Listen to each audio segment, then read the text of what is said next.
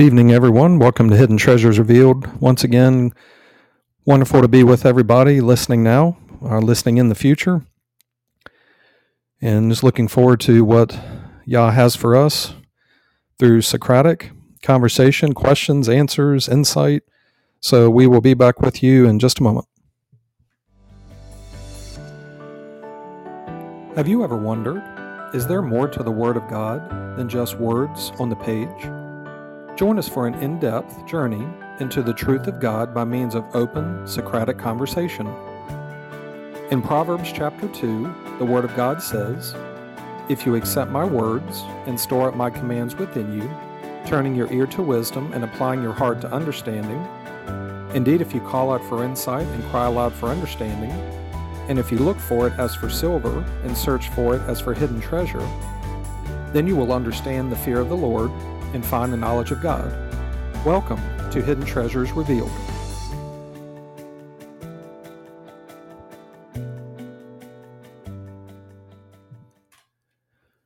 All right, well, this evening I have the privilege of being here with my two brothers, Phil and Josh.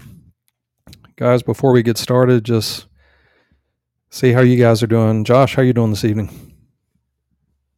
Doing fine. Thank you, Sean. How about you? Oh, it was a functional day. Glad to be here. Phil, how are you doing? Doing well. Doing well. No complaints. At least not that we know of right now. No, I'm just kidding. Uh, uh, good to be with everybody again. And where we're going to start this evening on the podcast is I had a few things going through my mind today. And typically, what will happen is I'll have one or two things and one will just resonate and just come around again just at different times. So this is where kind of let's say you're spinning a wheel or something and it, it'll just land on this. And that's what happened this evening. And it came to mind because here recently just having some struggles of my own and had something happen to me yesterday afternoon as I was out driving and just made me think of this. And just another thing to discuss and be aware of in the journey of the true faith journey in Yah. And we've talked about struggling and suffering before, and the truth is is that there's struggle in life, and we've said this before that there is struggle in faith because everybody has faith, but the podcast that Yah is having us do is steered towards those that are seeking out faith in Yah. Because everybody has faith in something. You have faith in yourself, you have faith in Jesus, you have faith in whatever religion, yourself, other people.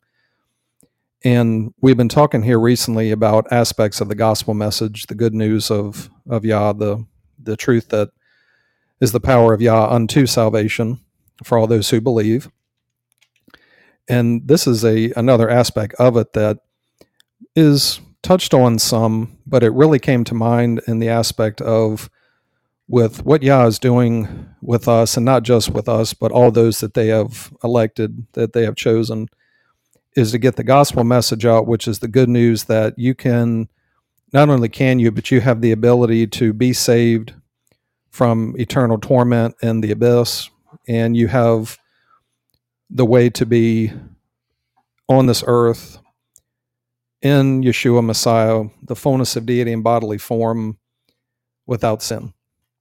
And that's the good news that you can live this life without sin. You can walk as he did. And if that were not possible, then Yeshua would not have come like he did because he was made in every way. We were made in every way just like him. Well, he was made um, just like us, yet he was without sin. And what came to mind was was that everybody has daily battles. You have struggles, and it came to mind that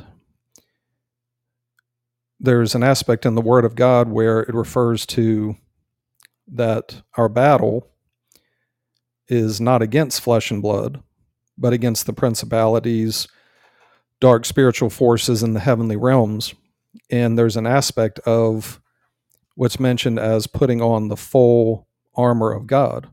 Okay. And what got me thinking about this was, and and I did think about the actual aspects of the armor and in each piece. But what it made me think of is so many times, just like in the in the Bible, people will claim to teach from the Bible and, and claim something as absolute truth, but then do you really understand what you're actually teaching? Like the word says, you who are going to teach people the law of God, do you follow the law of God yourself? Well, if you don't, then there's a problem because if you're telling people don't steal, yet you steal, then you shouldn't be a teacher of the law until you understand, well, with me being a teacher of the law, the aspect of teaching is example. So it's not only me just telling you verbally, don't steal, it's in my life, in my example, don't steal. Because make sure you're not being a hypocrite, because if you're telling people not to steal, but you're stealing, then you're not keeping the law yourself. So how are you being a good teacher? Well, the good teacher obviously is Yah because they keep the law and then they are able to teach it because they're actually living it.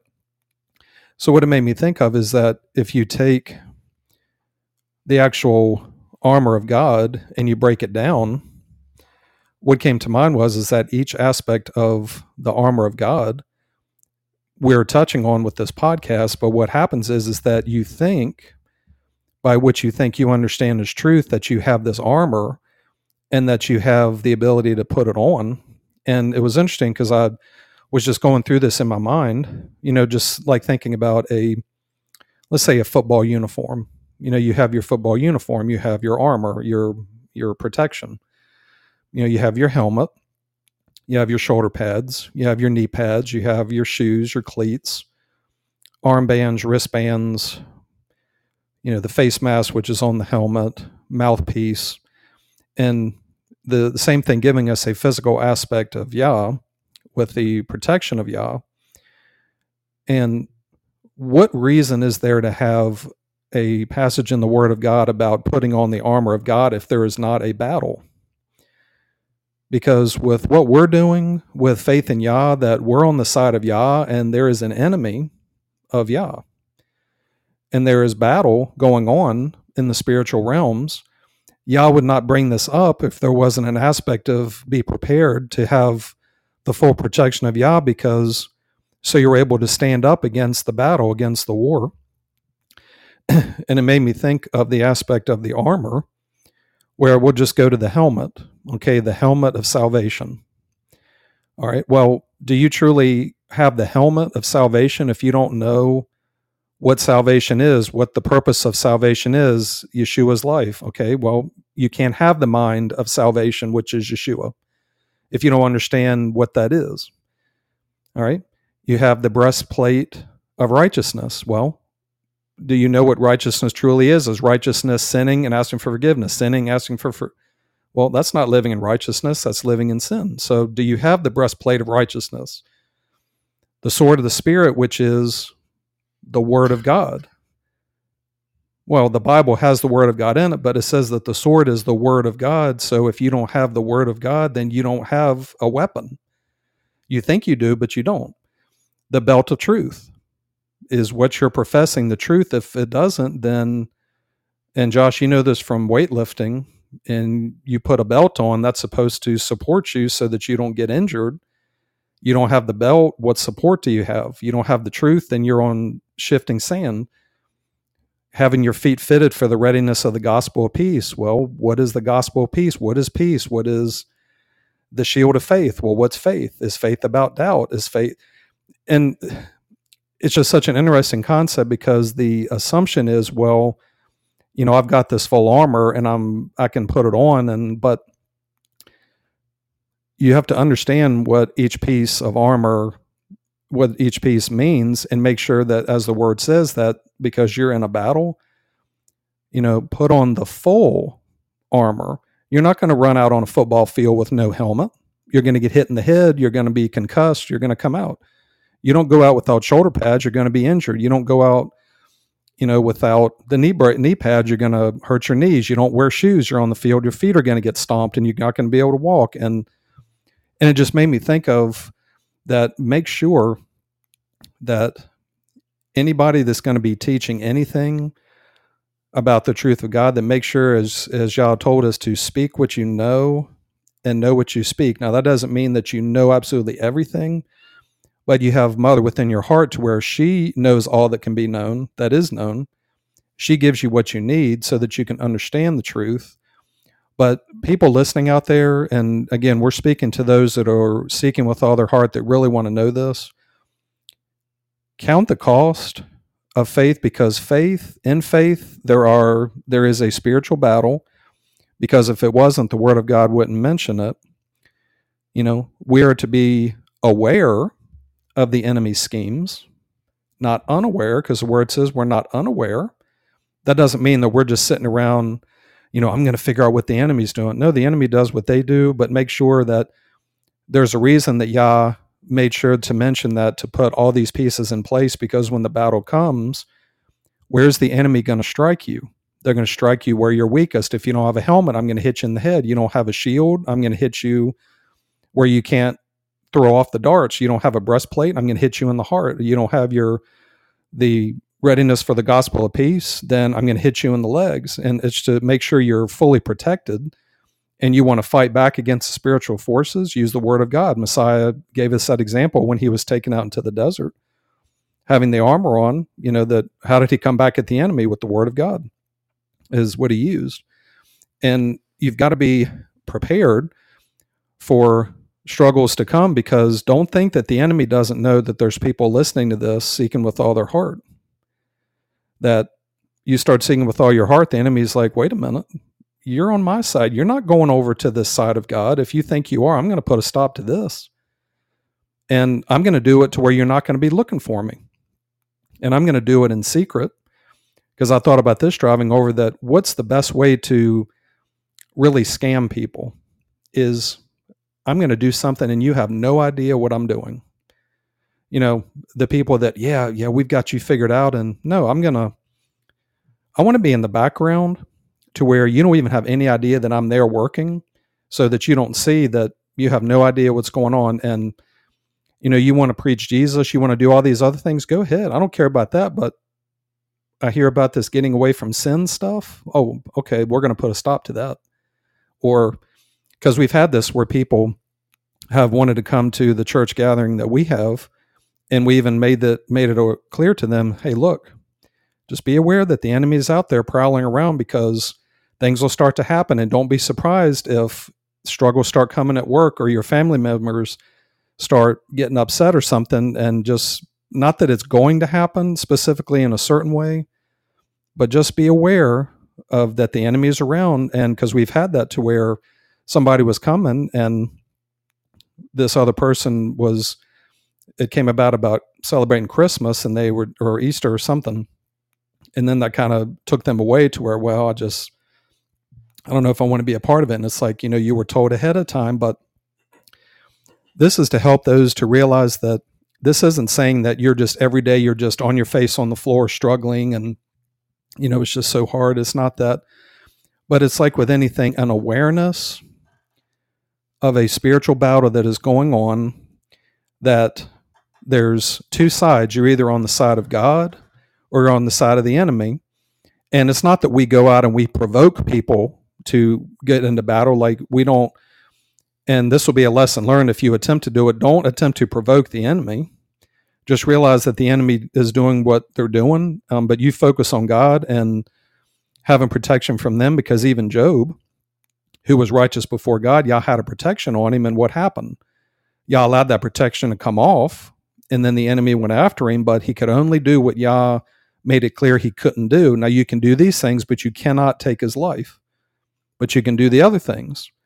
And even the enemy saying, well, you have a hedge of protection, I can't touch him. Okay, well, I'll take that away because Yah has their protection in place the way they want it. But just realize that you you come to the fullness of faith that, okay, you understand the truth now and walk around with this truth within your mind and your heart and your soul and just be on guard that there's times where you need to take the sword out.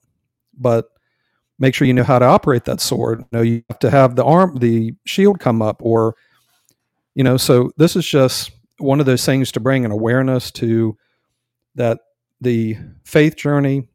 Uh, you are a part of a spiritual battle, and there's times when you're going to, you know, face battles, and the best way to do it is to use the full armor of God because that's in place to be the best help. You know, when the enemy throws those fiery darts, that you have the shield of faith that you can quench all those darts. Well, there's times where you don't put that shield up, you're not thinking about it, and you get hit.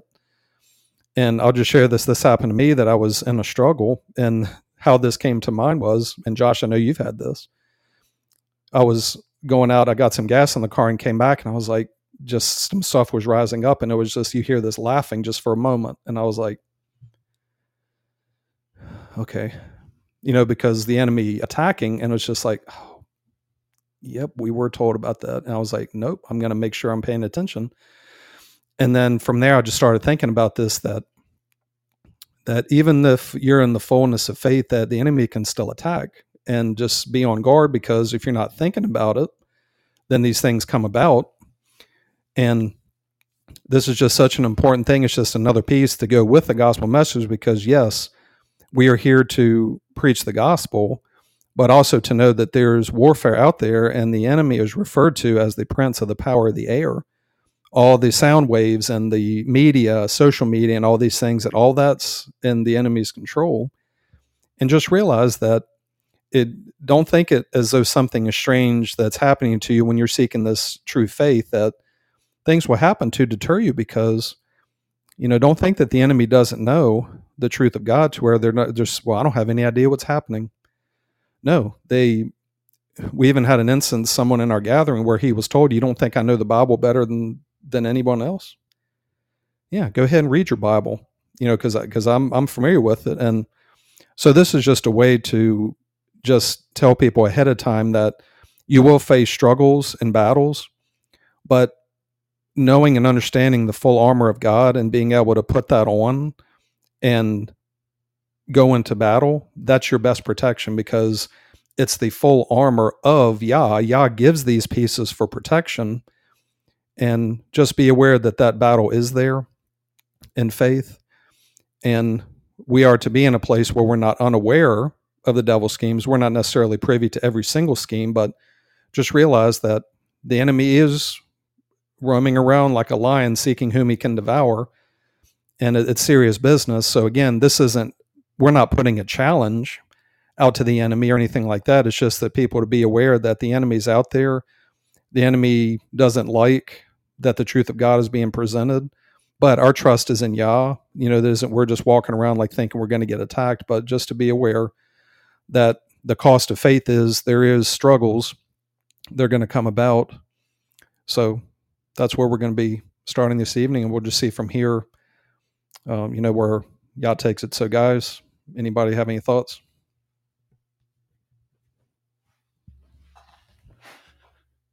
Well, thinking back to the first time this lesson came out, um, years ago, we were sitting in here and directed by the Spirit, coming out as each aspect of the armor actually came as came to me, and having purchased each aspect of that armor to a point, getting some revelation on it, but then sitting here getting even more now about the belt of truth that I didn't have then. You mentioned weightlifting, it's there for the support.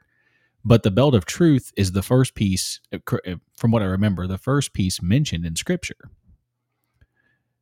And that struck me, and I was like, the belt of truth. Well, what's a belt designed to do?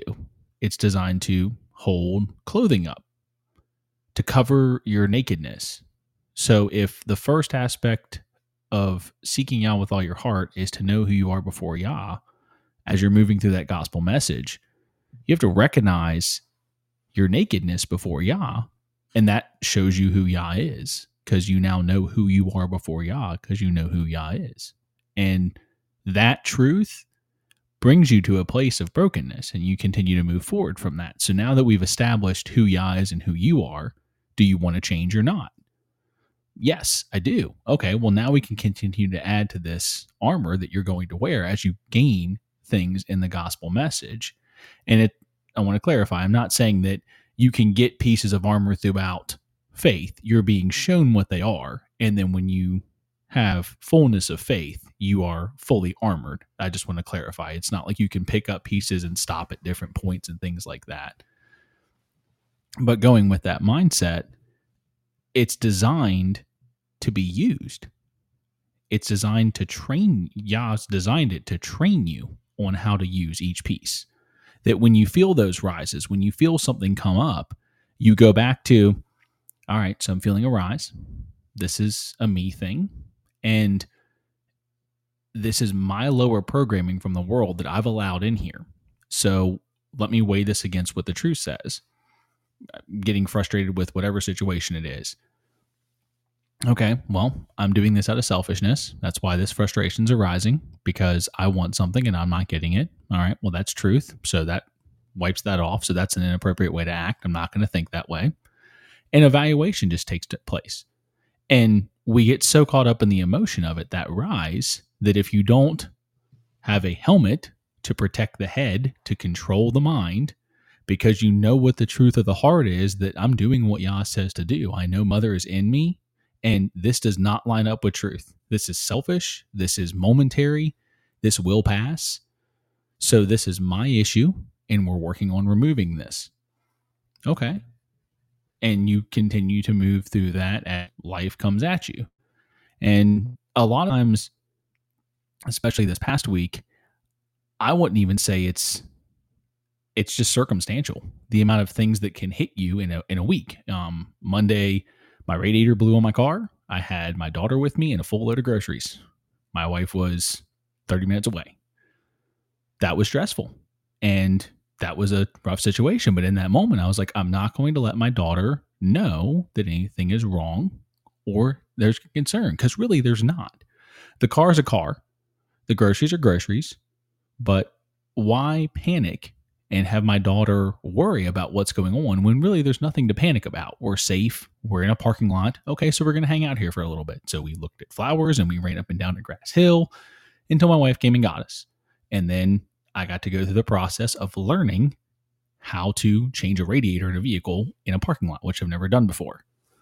And then other things continue to happen throughout the week and it just builds. And then by Monday, the furnace went out this weekend, buying a new car. Monday, my wife and I were frustrated with just the week. It'd been a lot that week.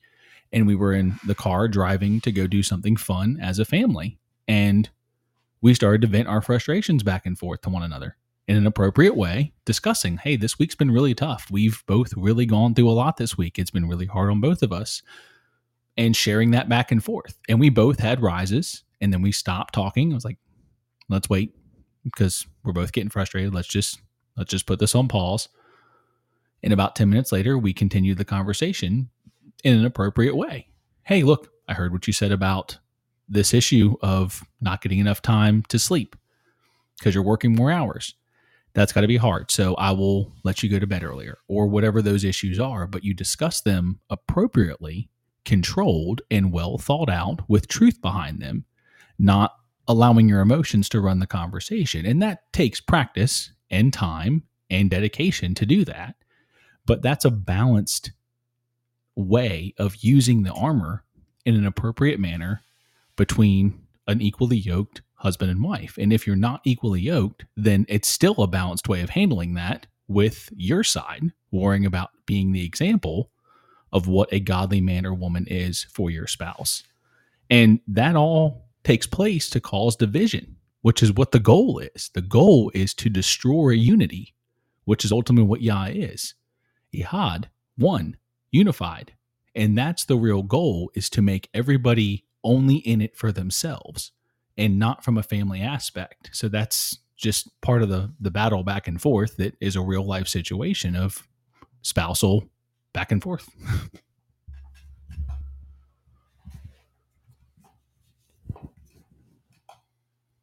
Interesting. The realities that we look at. Well, well, what do we need the armor for, Sean?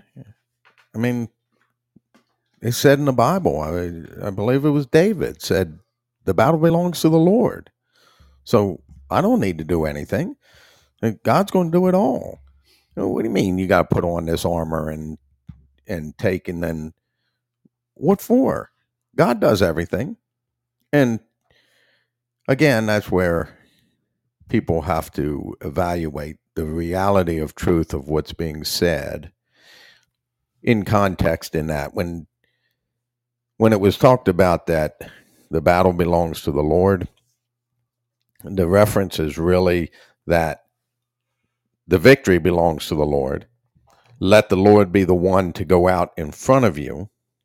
Let let the battle belong to God, meaning that God is your superior officer who's giving you the orders and telling you what to do. But we have countless times where, yes, God went out in front of the army of Israel, but it doesn't say, well, God went out and the Israelite army, they just sat there and did nothing. They twiddled their thumbs till God was done. And then they, no, there, there was stuff that they had to do. You have to fight the battle, but you can't fight a battle that you don't know anything about. You don't know anything about the enemy. You don't uh, aren't to understand the schemes and recognize it. You're already destroyed before you even set foot on the battlefield, because you you have to, and this is a must. You have to study the enemy as well as you study God. Now, you don't give glory to the enemy and you don't study the enemy to be like the enemy but you must you must study the enemy in order that you can understand their schemes you know i mean when our military goes into battles they don't just blindly just oh, we know nothing about these people. Just go and do this. No, you've got uh, spy planes that are out there. You've got uh, information that's being fed to them. This is this is where they are. They're right in this spot. You know, they, there's they're going ahead of them, and that's the whole concept with God. We, we do not want to have the ideal that well the battle belongs to God, so I don't have to do anything. Well, that eliminates any reason or any purpose for us to have the full armor of God that we're told to have on. You must enter the battlefield. And as a matter of fact, you don't have a choice. You're in the battle one way or another. You're going to be completely destroyed by the enemy because he's got you right where he wants you. And you don't think that he exists, or you don't think that the enemy has the ability to put uh, thoughts in your mind, or you don't think that you can be brainwashed and mind controlled. And you can think that all you want because that's what the enemy wants. I, have got you already.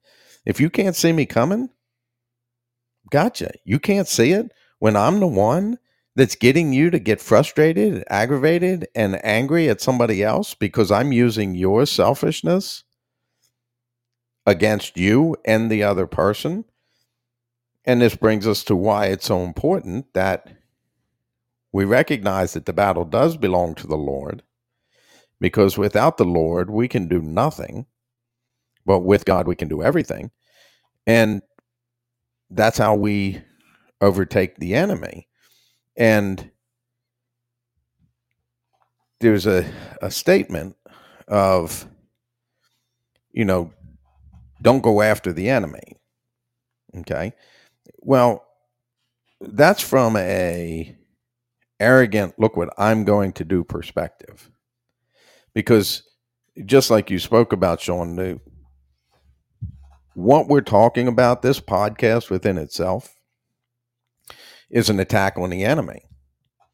And it's a strategic attack because we have a, a plan in mind because we want to save, we want meaning we want to help the righteous, the people who want to know the truth of God. We want to go after them and take them back, just like we saw Abraham when Lot was uh, taken hostage, him and his family, and uh, Abraham took the fighting men and uh, and he only took I think it was like 316 fighting men, but they had to go and they had to fight. But that's our objective in faith is we're coming after the enemy to bring back that what belongs to God. And that what belongs to God is those who have a heart after God's own heart, the one that wants to know the truth of God, regardless of how it affects them, the one that wants true salvation. That's what we're going for. And that's why when we have conversations with somebody that uh, seems like, you know, that, that they're interested and they want to, well, the enemy does damage control right away in order to swoop in and get you poisoned against the true message of God.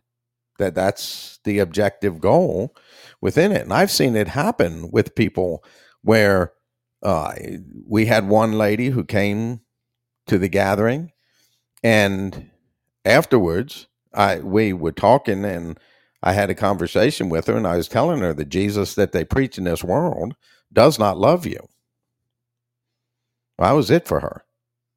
She, because the, the enemy was like, oh, you see, see, they're saying that Jesus doesn't love you, and you know that Jesus loves you, and and to this day, no spiritual conversation. We had spiritual conversations and stuff like that all the way up to that point, but she was unseasoned in the the spiritual battle and this is somebody who was in the military. And but she was unseasoned in the spiritual battle perspective not knowing what to expect from the enemy.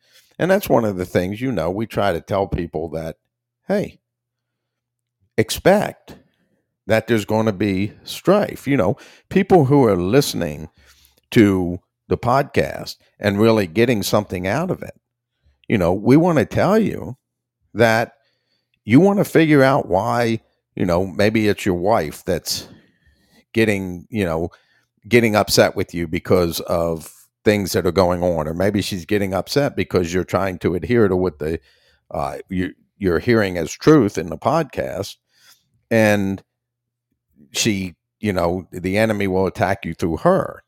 Now she doesn't understand that's what's happening, but the enemy's using her selfishness in order to do that. And there's nobody here in our gathering that hasn't faced that aspect of being attacked by somebody else because the enemy doesn't like what we're doing. You know, and people don't think about the the thoughts that come to mind when, you know, they start hearing this what we're speaking here in this truth and oh, them guys, they don't know what they're talking about. They just, or well, we have the same faith. They they're just going farther than we we are, and that's you know that's just the voice of the enemy who's saying, Eve, did God really say that you'll die if you eat of the fruit? Here's what the real story is. They know you'll become like them. And that's why they don't want you to eat of the fruit. And the enemy's very good, very crafty, and much better than any human at understanding the Word of God. The only and best way for you to be able to get away from that is for you to have that fullness of faith in God. And Josh, you had mentioned about, you know, pursuing the armor as you go through the faith journey and you had said you don't pick it up but actually uh, the the way of the process is is each step leads you to a piece of the armor that you then start learning how to use okay so first you the the belt of truth accepting the truth of god you know figuring out that it really doesn't matter what i think. I'm not going to lean on my own understanding. I'm going to lean on the truth of god. So you pick up that belt and you're intended to use that belt. But don't go into the battlefield with just a belt. And then each piece of the armor, as you go, as you travel seeking God with all of your heart, they take you to the next piece and then they train you how to use it. they train you what it's for, and then they move you to the next piece. And then the objective is is that you get the full armor. You have circumcision of the heart. Now you have the full armor. You have the sword of the spirit. And now you have the ability to use the armor appropriately. But even like Josh, you know that uh, recently, fairly recently, uh, having circumcision of the heart, that you've been held back from teaching, not that you can't speak things, but not trying to teach other people. And that's just going along with uh, scripture. It says, don't let a new convert uh, teach right away because they may fall into the same trap as the enemy. They may get prideful and they fall into that trap. And then what? And so it's, it's just there's so much involved in, well, really any topic that we talk about. There's so much involved in it that you really need to do a good in-depth study on the enemy and look over time of what the enemy has done and how they've been able to do it. And so you get to learn what those schemes are because that's how you come up with strategy is you know somebody else's position. It's just like why do football teams watch film of the team they're getting ready to play right before they play them? Well, they're doing that because well, we're going to okay. If they line up like this, they're probably going. They, there's they could do this, this, or this, and so if they line up like this, be looking for this, and then if they make a shift here, be looking for this, and so it's all about strategy. But you have to know the enemy if you're going to have a good victory in the midst of it. It's just so much and so important. And you do pick up the pieces of armor along the way, but as you pick them up, do not try to enter onto the battlefield until you have been fully trained in all aspects. Because, like the last aspect for you, Josh, would have been the helmet of salvation. That's the last you have the helmet of salvation and the sword of the spirit. Well once you have the helmet of salvation that's your your seal mother in your heart but you just got that helmet so you have to learn the ins and outs about the helmet. And just real quick and i'll turn it back over to you guys that coaching football especially with young kids that's one of the biggest complaints you have in the first two to three weeks of football when it starts is the complaint that the helmet that their head hurts. My head hurts. My head hurts. The, te- the helmet is too small. My head hurts. And it's like, no, it's supposed to hurt. Now, if after three weeks it, it's it's it hasn't settled in, that then we'll look into changing your helmet size. Um, but a general sense, you have it has to hurt at first because that's the the right amount of protection. But over a couple of weeks of you wearing it, then you get used to it. Then it doesn't hurt anymore, and now you have the best protection.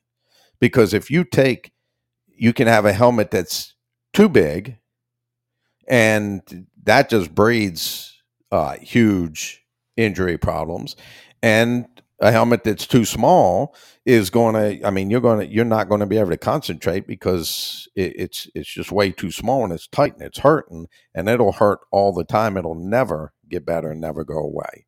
So just from that perspective so when somebody has circumcision of the heart no you, you're not going to jump right into teaching you know you, you get revelation you can share it you know you can talk and but not trying to attempt to teach people because you have to learn how to use that helmet of salvation and you have to learn how to yield the sword so that you're using it in appropriation with the way that mother wants you to use it and not just slinging it anywhere and everywhere you want to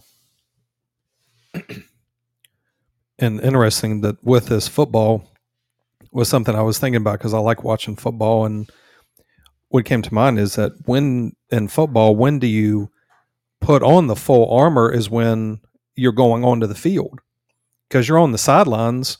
Now, some players will have their helmets on, but but a lot of times I feel like you're out. Like if you're offense and you're out and the defense is in, like you'll take your helmet off, but you still have the rest of it on because you're not.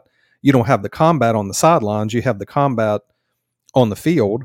So it just made me think of like you can if you know like for example the backup quarterback unless they know they're coming in they'll sit there with the helmet off they're looking at film you're just preparing to go in but you're not going to have somebody come out there ready to play the game and just sit on the sideline with no uniform unless they're um, inactive and then they they know they're not playing so they'll be there but um i had this i don't know if you guys have heard of this tv show survivor and the mantra is outwit outlast outplay.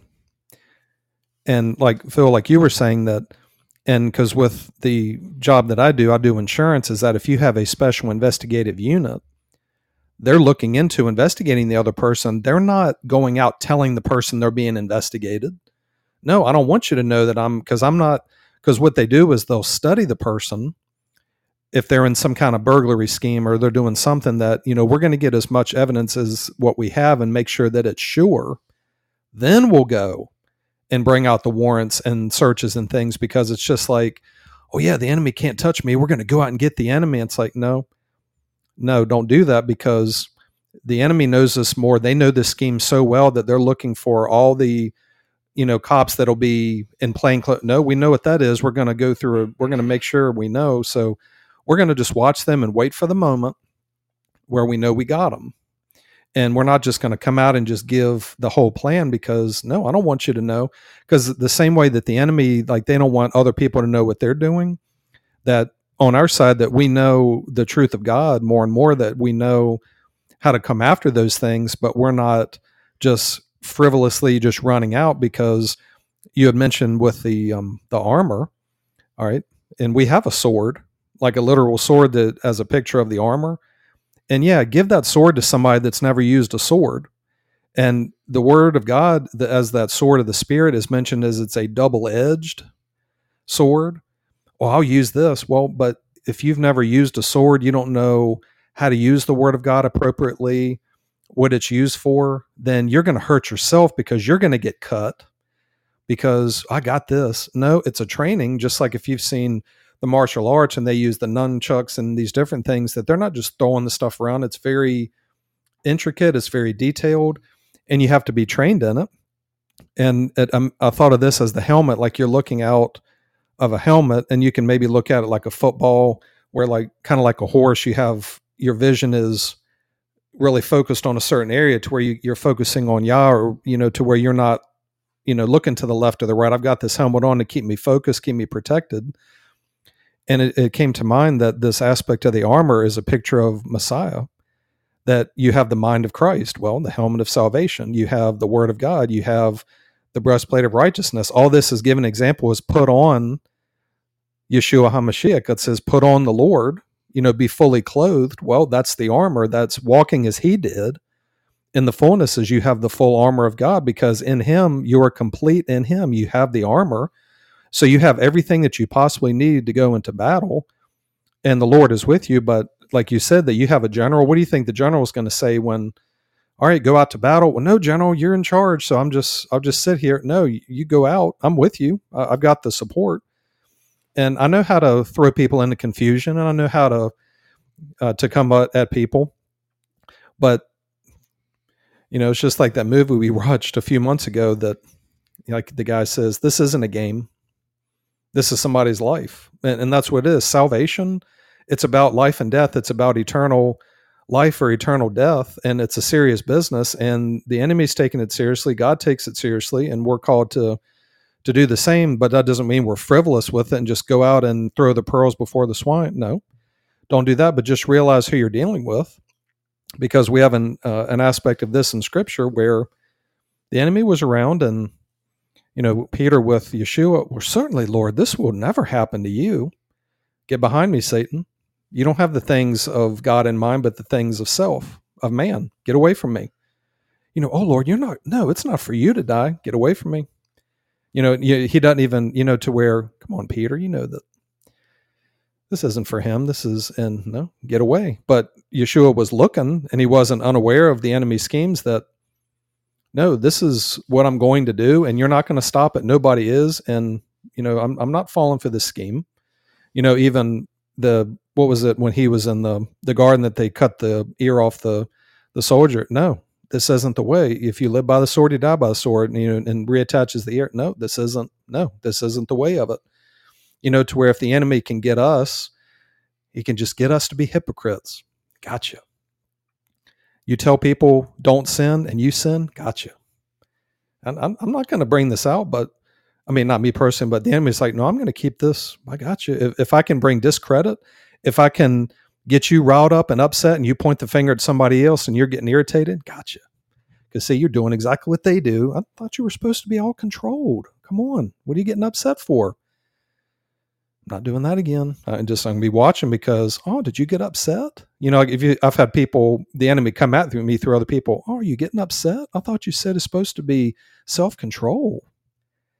Oh, interesting, isn't it? And you're like, okay, I see that now. That so when that rise comes, because that's why we're told very clearly that our battle isn't against the other person. The other person most of the time doesn't even realize what they're doing.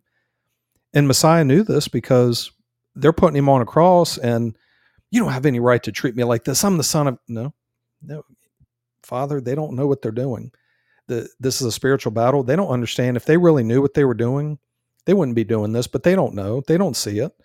You know, the enemy does the has those schemes. And and that's the thing. That's why the teaching of you see the speck in somebody's eye. I'm teaching you because this warfare is it's going to be used against you. Realize you're doing the same thing, but now you can see it the godly way is you point the finger back at yourself because it's being hypocritical if you don't evaluate it in yourself as well and don't attempt to change it. So that's something that the enemy will use is hypocrisy. So get away from hypocrisy and live the godly life because that's something that the enemy will drive to bring division. And this is a huge help because bringing this message out to people that people will seek after it and the enemy knows how to get to people to with their programming to get them to stop or get discouraged or whatever and that's the thing you got to push through. And it's just like in the word it says you know like with messiah that i tell you things i tell you these things ahead of time you know so that you can know about it and so you can start looking into it and you know even yeshua said that you know, make sure nobody deceives you that if somebody says that I'm here, don't go out into the field. No, because this is how you know I'm here. That just as lightning is from the east, from the west, the sign of the Son of Man will appear in the clouds with the shout, with the trumpet. And that's how you know if somebody else says it, don't be deceived. Don't listen to other people. You know, don't listen to the people that claim to be me, but their message is completely opposite. Don't listen to people that are claiming that you can still sin and ask for forgiveness and still sin, and don't listen to them because that's the enemy's schemes is to keep people in that feel good. And I could just see this as people are looking for the enemy to be like all snarly and mean and but they don't see the enemy being an angel of light and being nice and no that's not no that's not for you. But you don't see that because that's the deception. I don't want you to see who i really am. I want to hide in the background and be all nice and friendly and because that's God. That's the love. And the enemy is the mean and the loud. And I'll come to you nice and soft and you'll just, you'll feel good and everything. Yeah, you, that, those people don't know what they're doing. I'm about love. I'm not about this. And gotcha once again. And so this is just, if people aren't thinking about this, just to bring an awareness about this. And once you have the fullness of faith, that you have the full armor, but it is very important to understand each piece of the armor because the the gospel message helps to understand like knowing the truth of God and and what righteousness is and what the word of God is and all these different things so that you're able to stand you know because when you go into battle you have the protection. Doesn't mean that you're not going to get hit or anything like that but it just means you're protected to where you can fight this battle. You know like in the army you're not going to run out in there without a bayonet or guns or ammunition or you know any of these other things that's going to be crazy so once again just coming back to this is there is a battle and realize that if somebody's coming at you, that the person most of the time is not going to understand what they're doing. That they're either being incited, it's their selfishness, the enemy's using the selfishness coming after you, and it's our responsibility to respond in a godly way, just like Messiah did. He's the example. Respond the way that he did. Like, I don't know if, if you all remember those little bracelets, the um, WWJD, what would Jesus do? Well, what would Yeshua do in this situation? Would he get all upset and start screaming and yelling? Or, well, I can see this. They don't understand what they're doing. So I'm, you know, I'll say this or I'll say that or, or whatnot. But just don't be unaware that the enemy is out and prowling. And and I agree, Phil, with what you said that it's not that we we don't challenge, like just go out like make a um what would be the word like like an, an idle threat like you just go out and it's like yeah you try to touch us and we'll just come after you. No it's just like with the angel you know with moses' body that no let the lord rebuke you. You know i'm you know the but we're not but we will challenge and we speak the truth boldly which will challenge the enemy but we had a, a story of a gentleman that when we used to go to a christian church he made the statement of the enemy can't touch me and me and Phil looked at each other like, oh, you better evaluate that because, you know, you're making a, a ch- and, and it's not that the enemy's like, oh, really? It's just like, he's already mine anyway. It's not really a challenge. But then a day or so later, he had this big struggle, like somebody attacked him. And it's like, just be careful what you're saying because the enemy can incite people to do things against you if you think that, well, I've got God and I've got all this power and you can't touch me no, because God will say, no, that's not your place to do that. And here's a lesson for you in that. So, well, a couple things came to mind. One, talking about the enemy, we've talked about things the enemy can do that you would you typically recognize. You know, someone yells at you or someone causes frustration. It's the schemes. Well, you know what? Why don't you not go do this tonight? Why don't you just stay home with me and watch a movie? with my wife or whatever. I mean, it's the soft sides that are just as detrimental as the direct attack because that's still a direct attack, but it's from a soft side. Well, no, you know, I've I haven't seen my wife in two weeks. I would I would love to go spend time with her. She wants to spend time with me. Absolutely. I would love to spend time with my wife over it's prayer time tonight. Oh, well, you know, why don't you just and again, not saying that my wife has, has done this, but that is definitely a pull for me. And I have to recognize that with the spiritual battle that if my wife or anyone, and this is again before circumcision of the heart, that was a big struggle of mine that I dealt with. Of when my wife wanted to spend time with me, it was a real struggle for me to be like, nope, quiet time was 10 p.m. every night. Okay.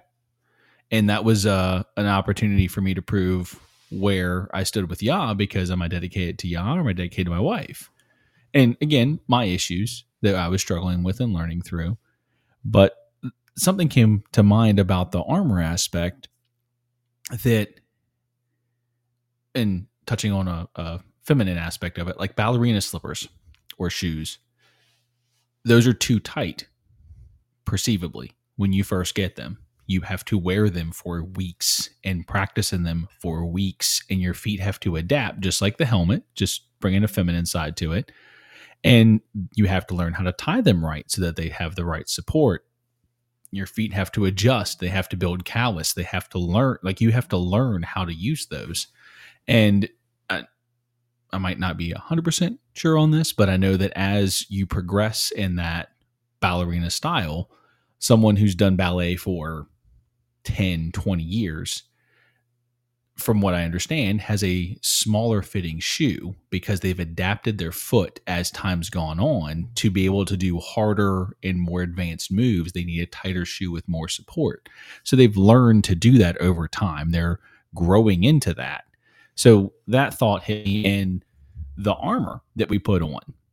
Knowing your triggers, knowing where things can affect you, where the enemy can get something in for a foothold, and being aware of that. For me, I have things like that that rise up. And because of the understanding that's been given to me and because of the practice with using the armor appropriately, someone at work, you did that wrong. mm, let me evaluate that. Well, first, that's a stick. Why? Well, you're not good enough.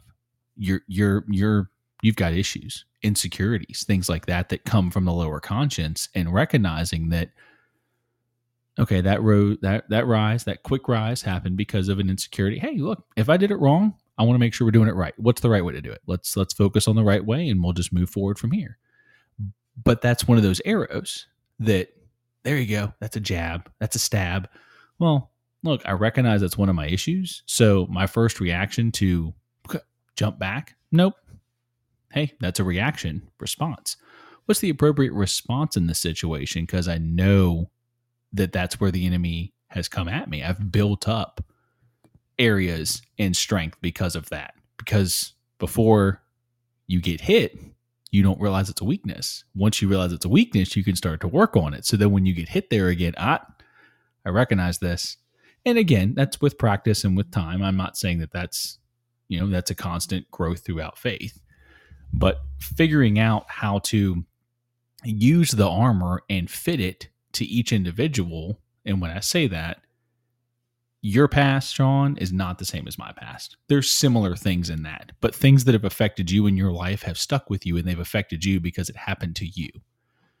We can relate, but I didn't live your life. You didn't live my life. So there are things that come out in that. So insecurity on different aspects, depending on what they are, Yah shows you what they are so you can learn how to build a defense against them. So when the enemy tries to use them against you, you have the ability to say, mm, that's a trigger of mine, and we're working on removing the trigger. So, nope, not going to respond that way. I'm going to respond this way, not react that way. And we talked about triggers at one point, I think, in the last couple, in the last week or so, that that goal is to completely remove the trigger so that it's not even an option and that's the goal is to build that endurance and build that um, opportunity to have the trigger removed but that only comes with full faith.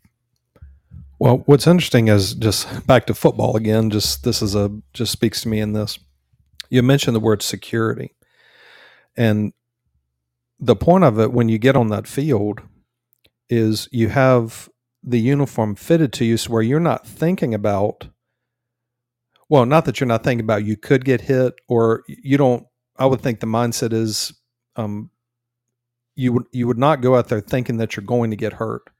The thing is, you're not thinking about it. You're just thinking about doing your job on the field because you have the security of the uniform to protect you no matter what, knowing that injuries can come. But if you run out there and you don't have the security of that uniform and protection, then you know it's just like you'll see some plays where a guy will get up and the helmet will fly off and or a shoe comes off, well, they don't just stay the rest of the game with the one shoe off and the helmet off. They no get back on, or they won't even let them play. All right, so now get get back to where you were, and then so you can focus on the battle. And that's the thing is know the know every aspect of the armor more and more to where it gets in your lower conscience to where you're just you're being that with that protection and you're not thinking ahead about well what if this eh, and you're just you're just like Messiah. You're walking around with the confidence of truth, ready to go to battle, and you just do. Like like if you're like it, you, you train yourself to where it's out of the lower conscience, where you do use your upper conscience. But do you think that, like for example, Tom Brady, that he's thinking about, all right, well, I need to move here, move my hand here, move my legs here. No, you just you've done it so much, you just do it, and you're ready to go. And you look and you scan. All right, you see the field. All right, this we're going to go here and here and you just do like like us here tonight that I don't know if you all knew what we're going to be starting with, but I wasn't just sitting there just thinking about it and rolling all kind. I mean, I had a few thoughts, but I'm like, no, just go on the field and you just start flowing and playing, and then you'll have moments where somebody else will speak, and then you go to the sidelines and you kind of regroup and you think, all right, no, just just kind of keep your head in the game. You know, just just think about what you're doing. You know, don't be getting distracted because you're going to get hurt because you're going to get blindsided. Be looking, be scanning. And that's the thing, just with the things of Yah, the creation of Yah, that the gospel message and their truth is in everything. Like you can take your work, you can take football, that, you know, you go into work, you have your armor on because somebody comes at you and they're upset. Well, then I'll just retaliate. No, it says, no, they don't understand what they're doing. It's selfish. They don't know me personally. They're not coming at me, Josh, personally. They don't know me personally to do that. Now the enemy can, uh, well, yeah, come. I'll, I'll come at Josh this way, and we'll just see what he does. But people aren't thinking about that because it's selfishness. And that's how we stand out with the truth of God as we live it. And the more and more we apply the truth, we're able to make changes because we're called to be in the world, but not of the world. Well, in the world, that means we're an enemy of the world because the one that's a friend of Yah is an enemy of the world, and vice versa. If somebody is a friend of the world, they're an enemy of God. So if you're in the world, then you're an enemy of God. So therefore, you're on the opposing side and you're on the enemy side. So you either switch sides or you stay on that side. And because I remember this in my life, I mean, everybody has struggles, but the struggles that I have now weren't happening when I was before faith in God because there's no reason for the enemy to to do anything but oh you're leaving my side? You're being a traitor? Oh this isn't happening. And we'll send my unit out to get you back and bring you back. Like you're a spy. We're going to catch you and bring you back and punish you back over here and unless you make it to the other side and then you're protected because you made it to the other side.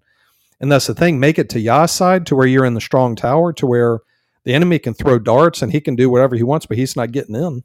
But make sure that you're in the strong tower. And that's the thing get to the place where you're protected so that okay well the, the enemy can come after but you know like the word says that you know nobody's going to remove you from Yah's hand but you can walk away from it. So just be careful there. If you choose to walk out then the protection's gone and then you're right back.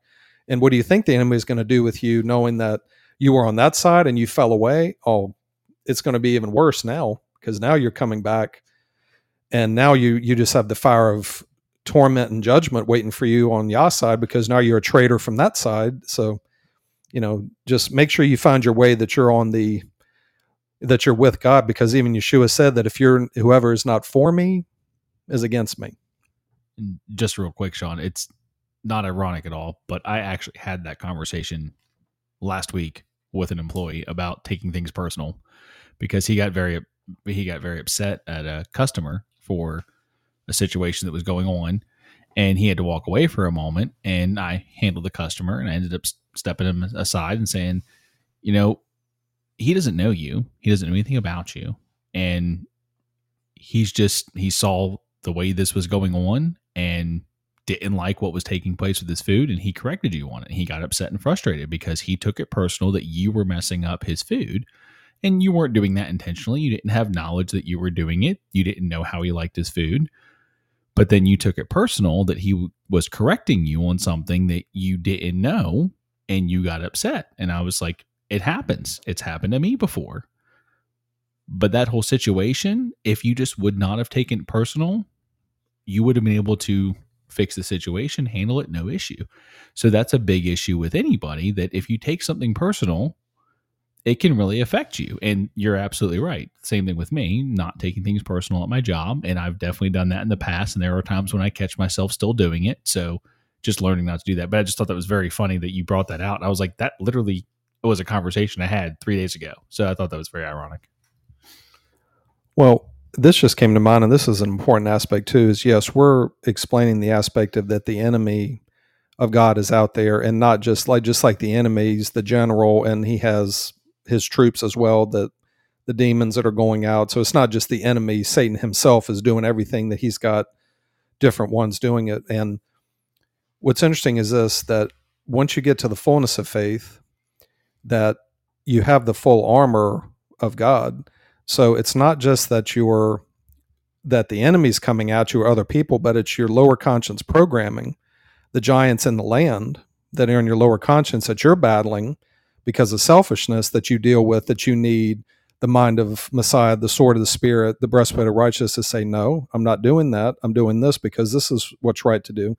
That you have to battle people in your life that are against it. That so this isn't just that the enemy is just you're just out there and the enemy of God is just coming after you, but it's like people in your life that the enemy will work through or speak through or just their own selfishness that is coming out that you're you're battling because you used to be there and things will rise up and and you struggle and so this is this yes we are coming out from an aspect is there's a spiritual battle that the enemy wants to keep those that are his but it is also that just in the song of burning heart by survivor that it's you against you that the battle that you're fighting the programming that you have within that you're dealing with as well. So this spiritual battle isn't just the enemy of God coming at you, it's that you've got programming from your past that wants to stay there that you've got to say no, this is going out because this isn't appropriate anymore. This is going out. So it's still you battling yourself as well uh, in this. So that just came to mind as well. So it's not just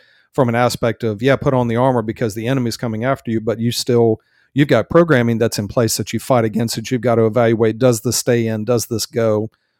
Um, because that's from, you know, like the spiritual aspect of the, the principalities and the, the, in the air and everything that you put that in your mind that's in the world and you've got to evaluate it and get that out put the godly in. So you still are going to sit there and battle many many things. So it's just to make an awareness of you have struggles in life anyway outside of faith in Yah, but in faith in Yah, you still have more struggles because the struggles will help you to uh, change and take out things in the lower conscience programming that need to be replaced that aren't functional.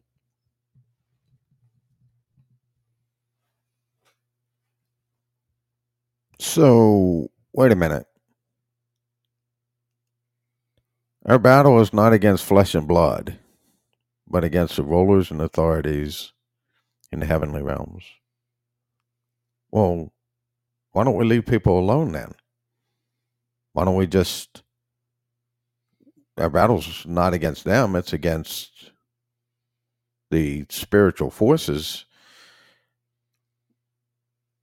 Well, the reason is is because I'm not battling you, but you're on the battlefield.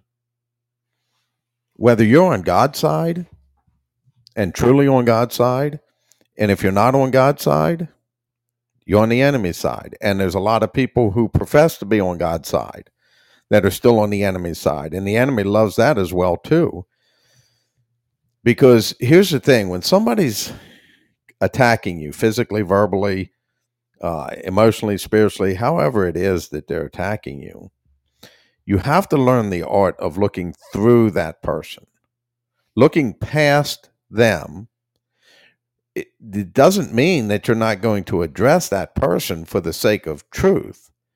But if they're just going to argue and fight with you over and over, then we're not going to cast the pearls before the swine so, but you you are going to get uh, wounded in the in the process. If you're not in faith in God, you're going to get wounded in the process, thinking that you're on God's side, but you're not.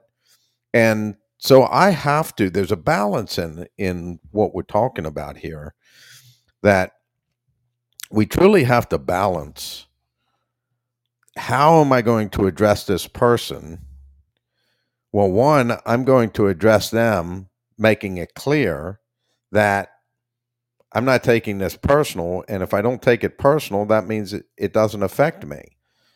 It, eh, that means I won't get frustrated. I won't get aggravated. I won't get agitated and I won't get angry. Those are signs of somebody who's taking it personal and you're taking it personal from that person and then you start to retaliate towards that person instead of to the enemy. Now, what our retaliation to the enemy should be is the presentation of truth to the individual on the battlefield. You know, yes, you're you're going to get wounded, but you need to know that I'm not coming after you. I'm not coming at you because my battle's against you. I'm coming for you. And me coming for you, well, if you fight me tooth and nail along the way, then you're going to get injured and I'm going to have to leave you. And I don't want to leave you.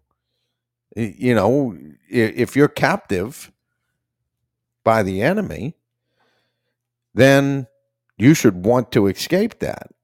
It's just the biggest issue is for the people that think they have escaped it and are still trapped by the enemy. The ones that can sit there and say that, yeah, I, I've, I have faith in God, I've committed myself to Christ, and I still sin.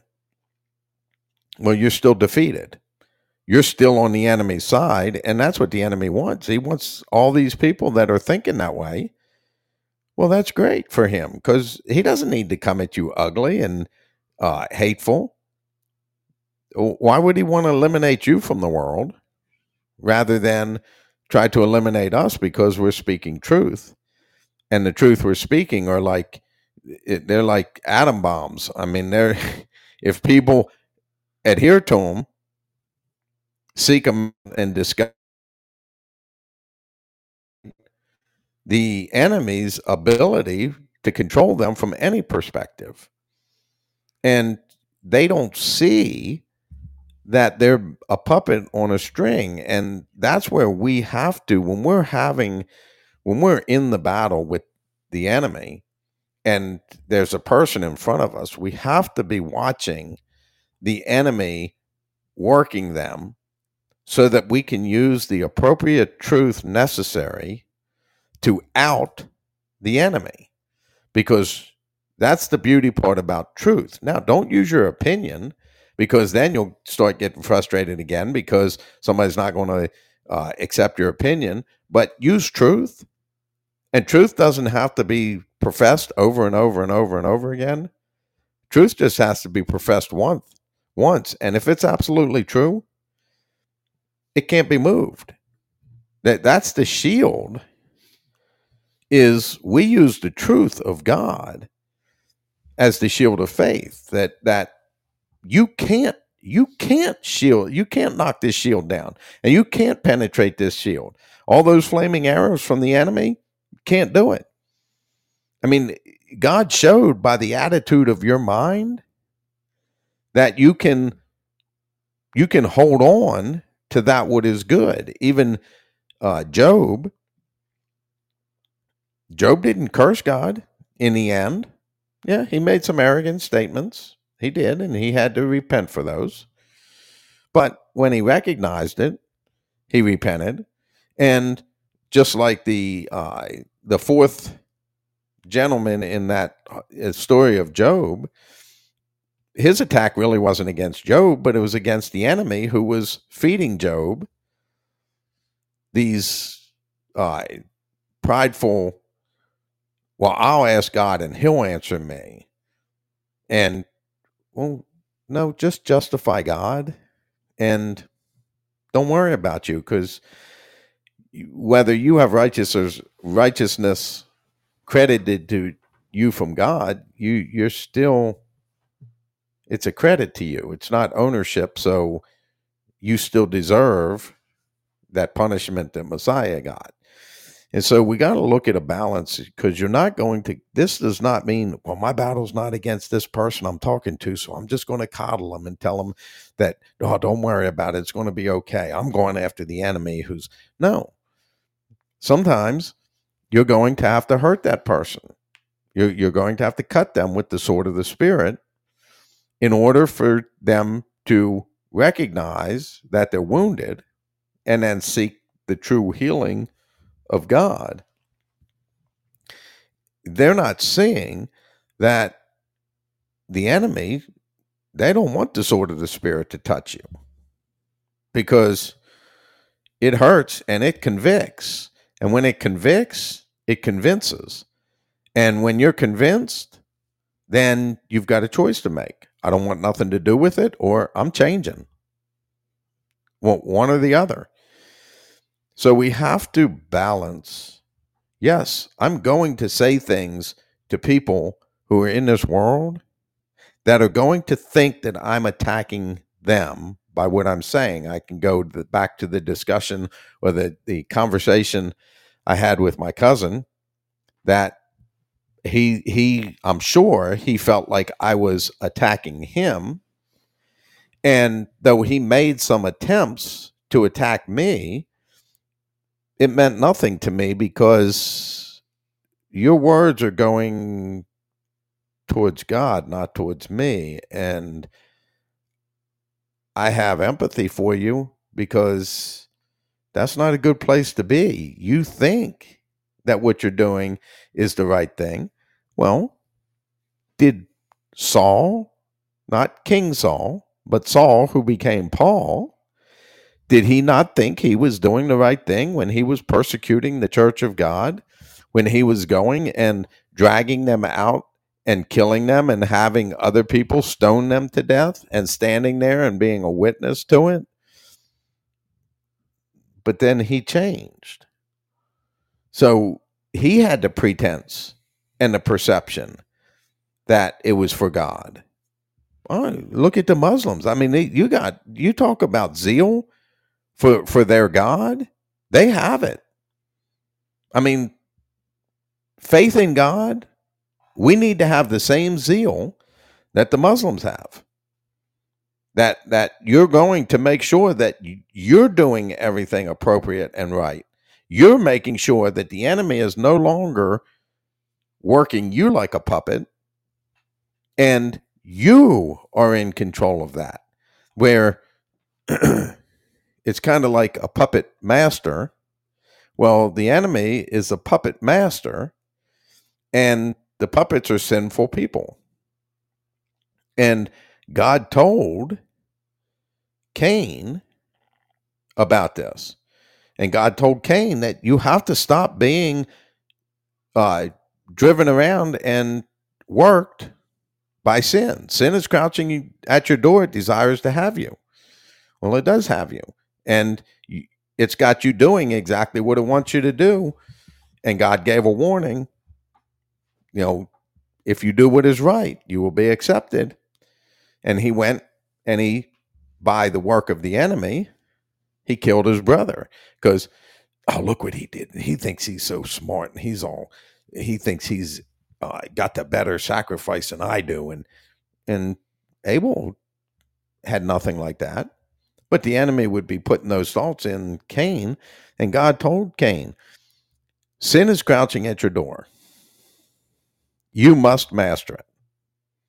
It desires to have you. You must master it." Well, that's exactly the sin from the enemy is your puppet master. And if you sin, you're being worked by the enemy. I don't care what you profess about some sort of faith in God. You're still being worked by the, that puppet master. And the objective goal is for you to become the master over sin. So now you are controlling sin. You are the one that is directing and guiding and no, this is not acceptable here, and we're not going to have that here. And you're mastering sin rather than sin mastering you. And when you master sin, when you are the master over sin, not mastering sin like getting it to perfection. No, when you are the master over sin, then you have done away with sin. And therefore, you have the control to say, and to do no more sin. That that's the fact of the matter.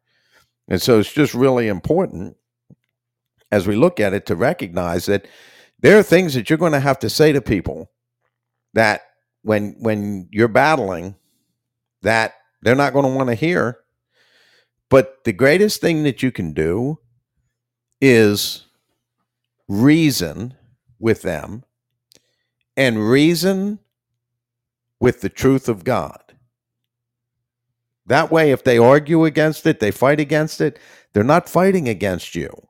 They're not arguing against you. Now, if you bring up your own opinions and what you think, and this is what you should do, and this is what I think you should do, then that's a problem.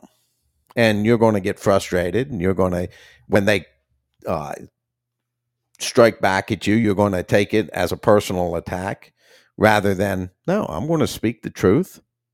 And I know that it's going to move that person to anger at times. I know that it's going to move that person to be upset.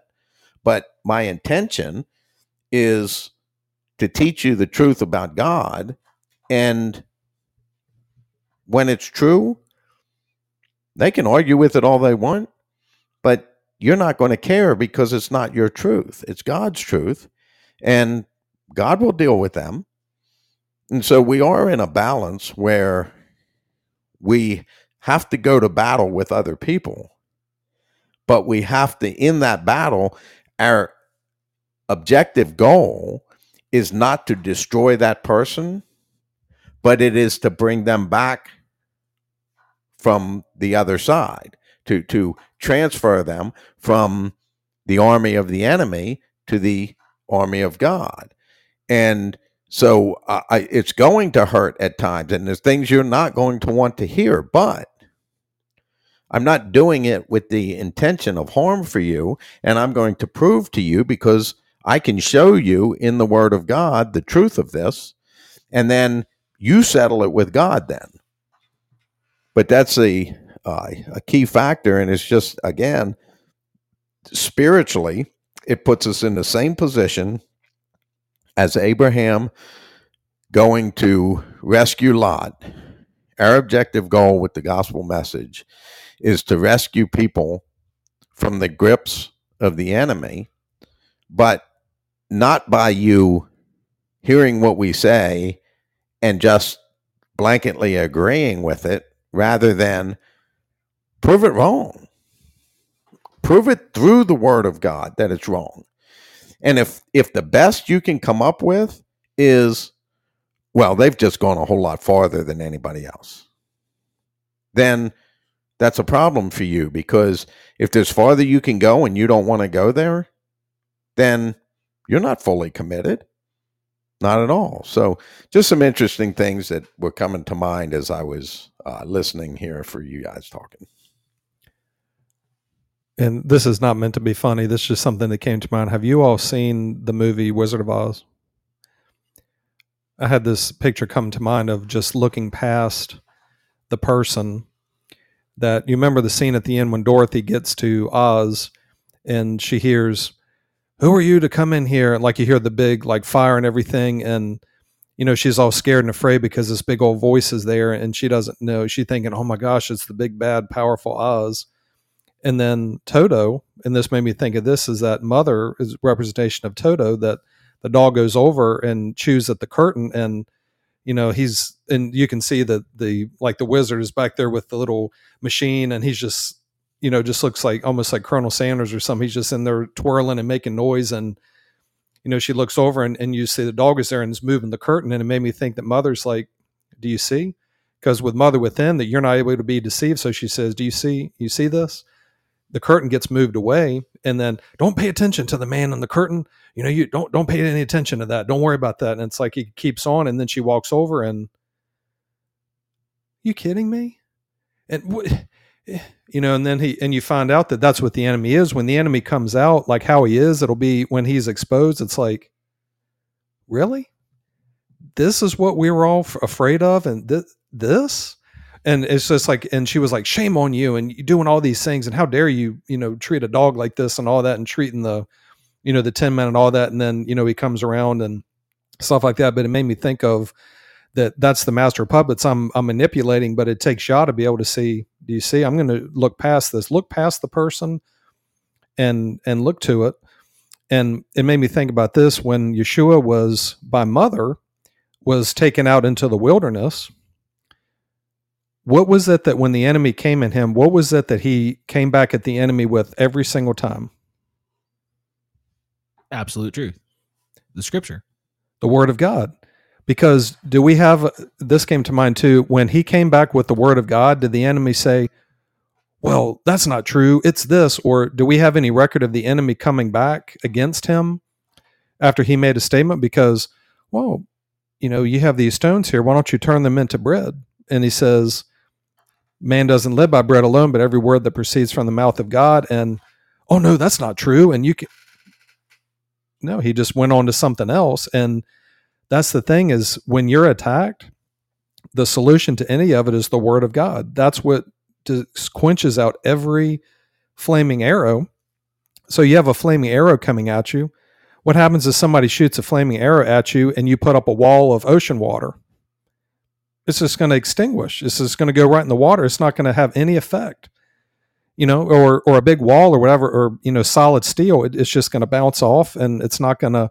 And that's the thing is, well, well, maybe I could. Well, I guess I could turn these into, and then he just the arrows just start getting penetrating, or yeah, I am really hungry. So, oh, gotcha. You know, because he was looking for that. If I can get you to sin, that just because you're in, in flesh, uh, as I can get you to sin, this whole plan is gone. And no, I'm gonna, um, I'm not going to be able to be tempted because I stand on the truth of God, and it says that the that Yah cannot be tempted by evil. So really, he he was sent out to the desert to prove that he was unable, that he's not able to be tempted because he didn't fall for it. So now in him, we're not able to be tempted as well. But it just made me think of that the there's even a song in the world that I've listened to by Metallica called Master of Puppets. And you look at the cover of that and it shows hands with some strings coming down in a cemetery. And it's just like, well, it makes sense that, you know, you have this hand leading people that are dead and the, and the, the strings are being pulled and you can just see little tiny strings. You can barely see it, but you see this hand over top of it and you see the strings, the master of puppets. And that's what the enemy is, is the master of puppets. And, you know, I'm not going to be a puppet anymore. I'm going to be the one that's going to master sin. So no, you, you're not going to manipulate me anymore. There's just so many examples of this. But I mean, the way to, because these things are going to come and it's just be prepared because that's the thing. The best thing for anything is to prepare so that when it does come, like with the radiator, you, you talked about, well, not that you can prevent everything, but what's the best preparation? Well, check your vehicle. Is there any leaks? No. Is it, have I changed the antifreeze or whatever? And just to prevent leaks to where, or you, you know, you change your oil in your car, your lawnmower or whatever, so that it doesn't break down. And that's the thing that the more we prepare by studying truth, applying truth, and we won't break down. And that's the thing, because if you wait and then you break down, it's a catastrophic failure as opposed to, you know, let me check my car, maintain it so that it doesn't fail. You know, and again, you'll have things come up, but most of the time you could look at it as something that could be prevented, you know, a battery issue or tires or or whatever, but maintain your faith to where there's no catastrophic failures that you're maintaining and you're actually, you know, keeping everything updated and you know, stuff like that. Be looking for things ahead of time. Because that's one of the worst things is you're not checking things and then all of a sudden something happens and I don't understand why this happened. Well, have you been, you know, looking at your faith? You've been looking at your car, you know, you know, same different things, but yeah, there's so many I just I enjoy the analogies that come out because it just helps to give a a actual example so you can apply this to your own faith journey. But I mean, I can remember coming from Christianity, we maybe have mentioned the full armor of God a few times, but the assumption is well, you've accepted Jesus, you're saved, so you you've got the armor. You don't need to really do anything. You know, there's nothing you have to do. You know, you're set. Well, and sitting here thinking about other tactics the enemy uses, um, that doubt is a tool, and the enemy can use doubt, or doubt can be used to bring truth to a situation. Either way, well, is that really what God said that you'll die? Well, if truth was in place in that, yes, that's absolutely what came from the mouth of Yah, and that's what we're going to do. We are not touching this tree. Okay, cool, no problem. We're we're walk away, no no issue. Well, mm, maybe. Well, why? Because there was doubt instilled, and we just talked about doubt recently, and doubt is not necessarily a bad thing provided that it leads to the discovery of truth because doubt is a tool. If you doubt something and you're not using that doubt as a tool to say, oh, wait a second, I doubt this. Let me discover the truth of this. And then once I've discovered the truth, oh, now I have the solution to this. So there's no reason to doubt in it now. But if you can evaluate something and you have doubt in it, then you have discovery that needs to take place. Well, Josh, you, you know, you know, you made a mistake right there. That was it. That you made a mistake. Hmm. No, I did the best I could in the situation, and I'm going to grow from this. So that's a mistake. No, it's an opportunity for growth. Why? Because the helmet of salvation, I'm constantly perfecting my life in Yah.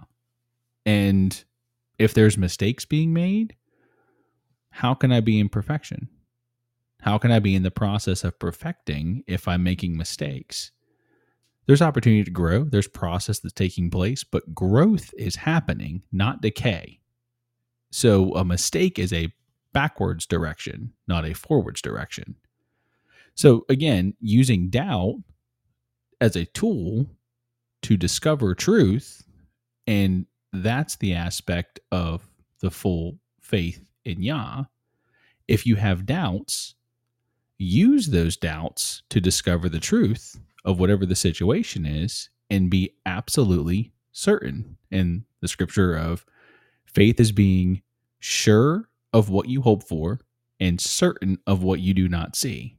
And when someone comes to you with something about faith, about true faith, would you bet your entire life on that truth that you believe or whatever you believe, whether it's truth or not?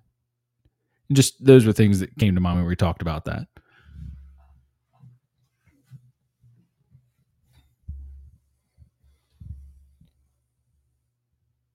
In this battle, it's important that you are really in tune to the spirit and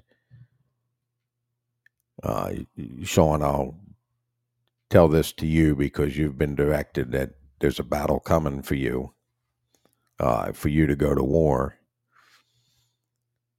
Be careful that you watch for when the enemy is in control of an individual, as opposed to them being in control. Now, what that means is is like because I, I see it uh, with another individual that there are times where the way this person comes I, I'm like, that's the enemy. I'm not even engaging in that. And I go on, I just ignore it. And through that person, they try to, you know, they try to dig and they try to prompt and they try to dig and they prompt.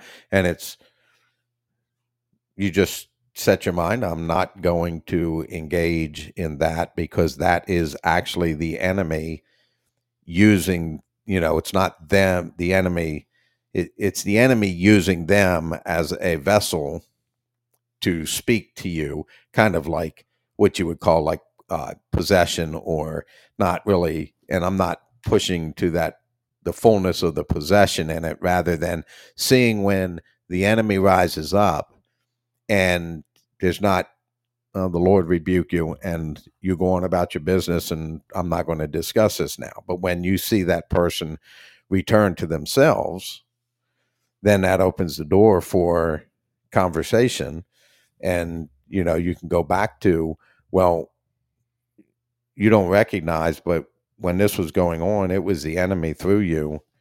Um i don't think it was you at all. I think it was the enemy but it's really important and this is why we we should study the enemy to see how they work so that we know because they have the ability to rise up in unbeliever, unbelievers and people who aren't seeking God with all of their heart. And they can rise up in you. And it doesn't have to be a full fledged possession where they control you all the time. That can happen. But in a general sense, it's more an aspect of they rise up within you and you don't even realize they're doing it. And then they go away. And now you're stuck to do the damage control because you didn't pay attention that, well, that's not the truth of God. I'm not going to say that. Rather than, no, that's the enemy rising up. And so I'm not going to engage that person at that time because then it will be more of a personal attack against them rather than, no, I'm going to wait till I see clearly that they've returned to themselves and then you know, we can talk about it. We can go back to it. So it's just some important stuff. Uh, and again, any topic that we talk about, we could, you know, we could talk till morning and still have a sea full of stuff that we didn't even touch. So, well, and with that, what's speaking to me about the situation that Yah told me that when Yah gave that to me is it's really speaking to me about going to battle with the person that you're going into the field to bring them out from that side back to the other. So interesting how the full armor of God is mentioned here to where that's the position to be in in order to help somebody to rescue them to get them from the other side because if not then you and the other person are going to get wounded and then it makes no difference. So that's the aspect of like Yah told us that unless you're sent out and you're ready to go you're not prepared yet but now you have the fullness of it. Now you can really go and like the word says in jude that snatch people out of the fire get them out of not that you yourself are doing it but it's the lord with you going out and having the power to bring the person back to rescue them and it's just just, just all these this as being a help because it would be ridiculous to just go out on your own without Yah and go out anywhere to try to do anything on your own because then the enemy's going to be all over that. But that is a help because it is because I've seen that before. It's like you can see it's like somebody does something and then it's almost like they just forgot all about it and like nothing and to where if you even ask them they'd be like what are you talking about? And because i've had that before myself where you just get so frustrated and then all of a sudden you just and you're like what was that all about? Like i don't i don't i wasn't thinking it just kind of rose up. I don't know like what got me so frustrated and that's why take the thoughts captive so you can figure out why are you getting frustrated because when it rises up then it takes over you instead of you taking control of it to where you don't you know let me be careful here yeah, because a lot of times somebody can come up just to see to get you to react to something instead of no, I'm not. And it's a balance of watching for that. Right, and the key is is that you have to watch and recognize when they dis disassociate. You know, the, there is a uh, disassociation disorder where you just you don't. That's why you you'll do something and you don't even remember doing it because those alters aren't communicating and they they're not associating with each other and that's why it's a dissociation. You you're not recognizing it and we need to be able to recognize that in people that when they slip into a dissociative disorder that they're not going to recognize when they come back to themselves that we don't engage with that uh, dissociative uh, alter that now, it doesn't mean that we may not talk about it at some point and bring it up. Um, and the other thing, Sean, do you think it's a coincidence that you were just told last week about the aspect of uh, having to enter into the spiritual battle uh, and be on the battlefield with somebody um, that for rescue and mother brings it to your mind to bring up this subject, and this is something we've talked about uh, many times in our gathering, that if something comes to you and comes through you, it is for everybody, but it is more so for the individual bringing it out than it is for everybody else. And if we uh, look at it that way, then we recognize that, okay, for you, you brought up this aspect of the spiritual battle. So, what Mother is telling you is make sure you're studying into this, make sure you're looking for it, make sure you're aware. Don't be unaware because uh, it's really important that as you get into this battle, that you make sure that you're not battling against the individual. You're there to rescue them, but know that some of what you're going to say, they're going to feel like it's an attack.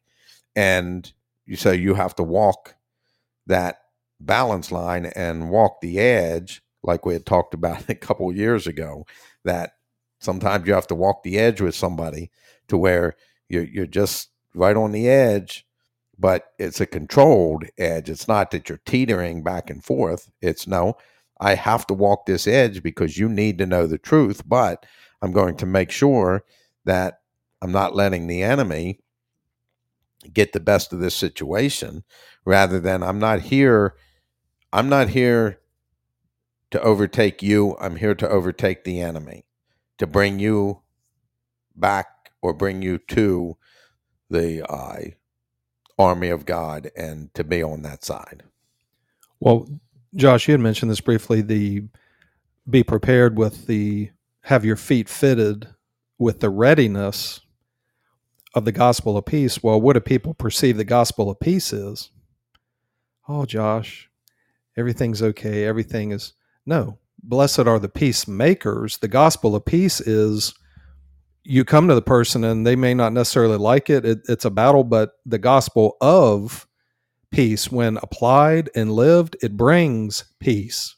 So it's not that you just come to them and here's peace. It's no, you come and bring war because then it is the gospel of peace that if you apply it and you accept it, it does bring the authority to destroy the chaos. So it does bring peace. So blessed are the peacemakers, which bring the truth of God. Doesn't mean that that they're going to treat you all peaceful and nice. It means that inside of you, you're at peace with it, and you're you're a peacemaker.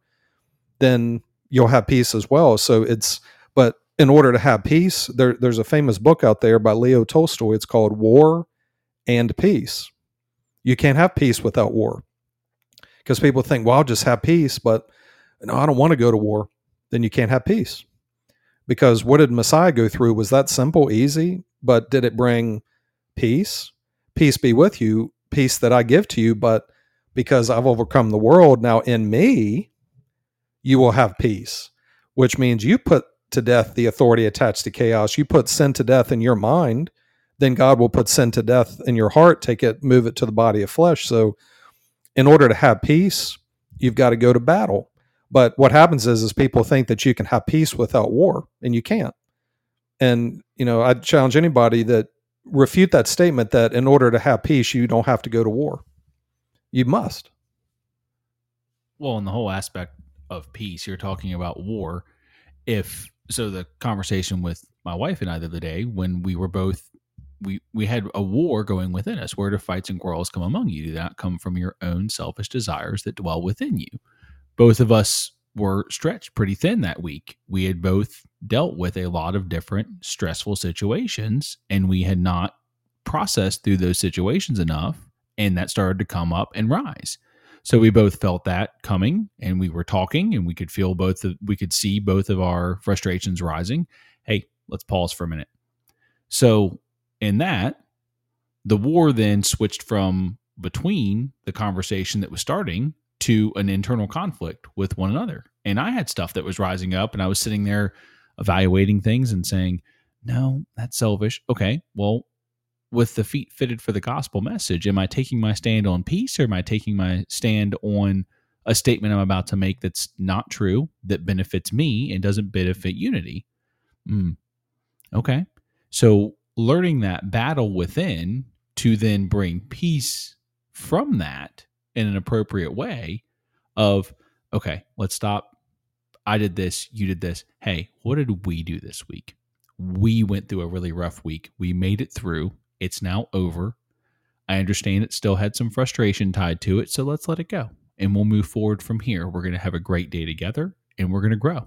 We'll get through the next situation that much more with our heads on our shoulders and focused on it's about us making it through this, not about what I did and what you did. And we we talked about that and we're like, you're right. And we both accepted the responsibility that we were doing that and not realizing it in our own mind. And that's the battle that goes within that you have to be able to self evaluate. And the spirit, mother in you, just taking that knife of, are you being selfish right now? yes, I am. Okay. How are you going to handle this? Not going to be selfish. Okay. This frustration you're feeling, that thought that rises up of, you know what? I don't even want to be with you guys right now. I'll just go home.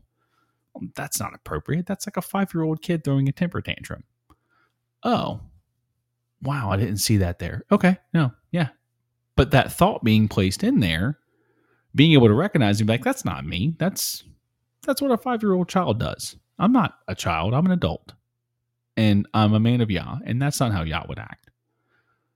That thought was placed there. Ooh, I recognize that now. Okay.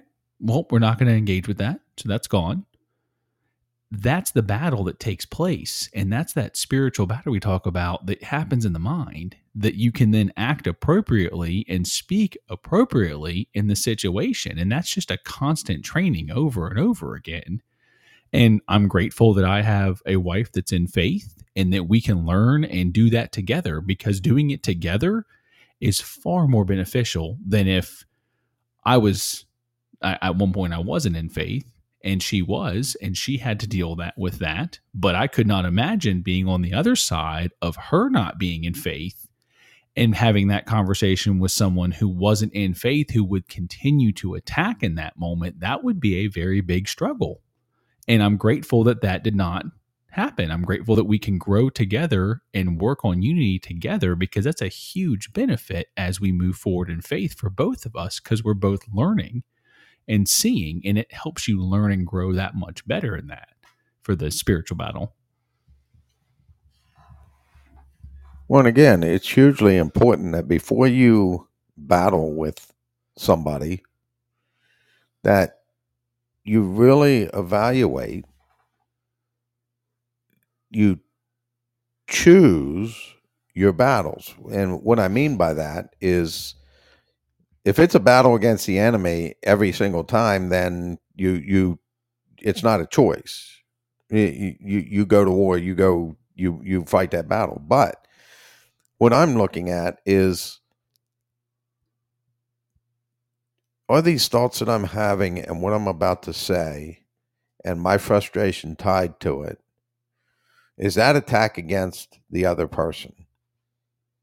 And that, that's easy enough for you to evaluate and look into. And if you can dial it down to an attack against the other person, then what it tells you is this is senseless, it's meaningless, mm-hmm. it means nothing, it has nothing to do with the eternal glory of God, and therefore I'm not even entering this battle. I'm not even I'm not even going to step foot on the battlefield because it's not a warranted battle for me to fight. That's the the concept of paying attention to the truth of God and paying attention to the spirit of God so that you will evaluate, take every thought captive and make it submissive to Messiah. You take the thoughts captive at the beginning, and if you feel yourself going to war with somebody, well, our responsibility as believers is to make sure that it's not a personal war that it is truly the spiritual war of God, and I'm going to do what's necessary in this.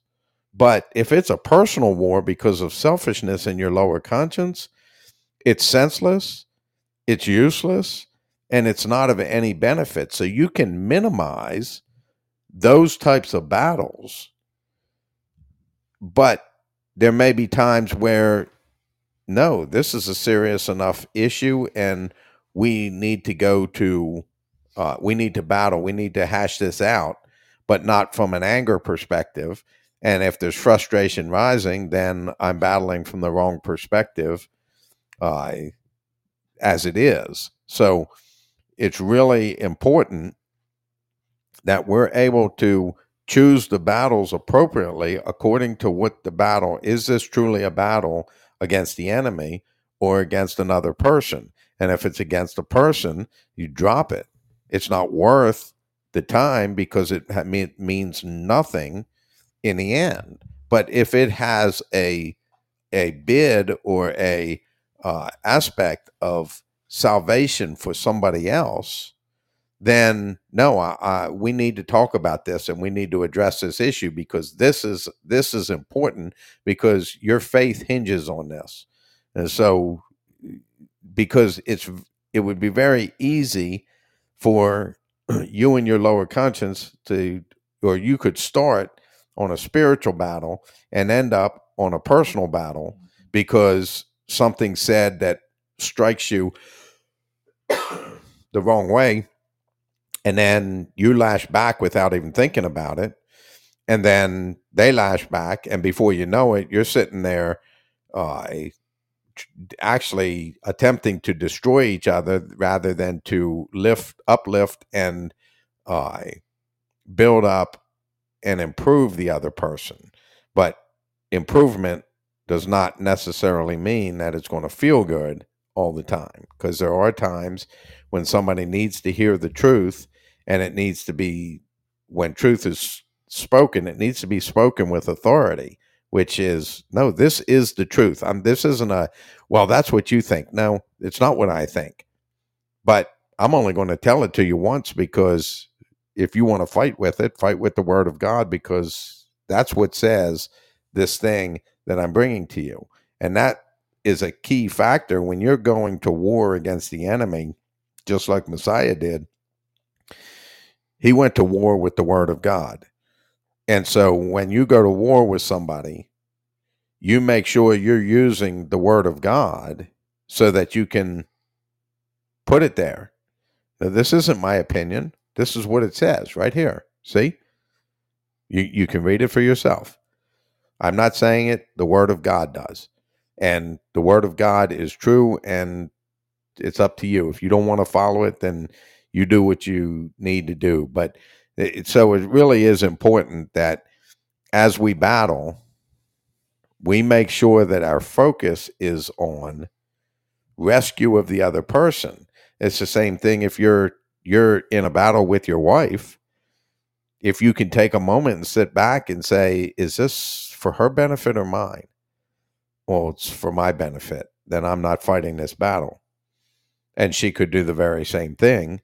And then that way you both avoid uh, unnecessary frustration and aggravation because eventually it's going to have to be brought to your attention that you were wrong anyway, whether uh, a person does it or Yah says, you know, Yah brings it to you and says, hey, that's not appropriate. You can't be acting like that. You've got faith in God, so we're not we're not going to do that. And so it's really important to make sure that you're growing and learning from that perspective as well. Well, and both of us taking time yesterday, like we talked about, you feel that rise come up, and you know, once you get the emotion controlled or enough to you, oh, I'm getting emotional about this. Anna spoke to me about some stuff, and I sat there for a good five or ten miles and just didn't say anything. And she was like, "Well, you mad? Are you frustrated?" I was like, I am choosing how I'm going to respond to this. And she was like, Oh.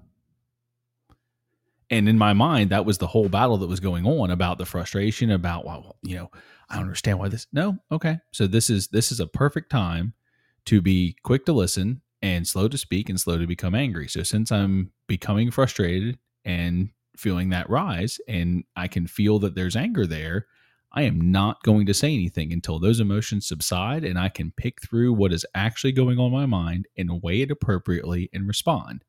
And by mother having that time to do that, are you trying to be unified or are you trying to take a side? And I was like, mm, unified. Okay, so let's talk about this. Hey, we both had, and that's when it started to be a we're doing this. We're working through this. We're moving forward from this.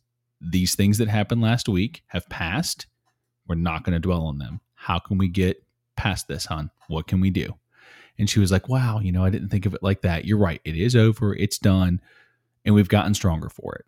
And that was an opportunity. And she has done that to me more times than I've done it to her, being quiet and being an appropriate response. She's definitely demonstrated that enough to me because she definitely was in faith before me.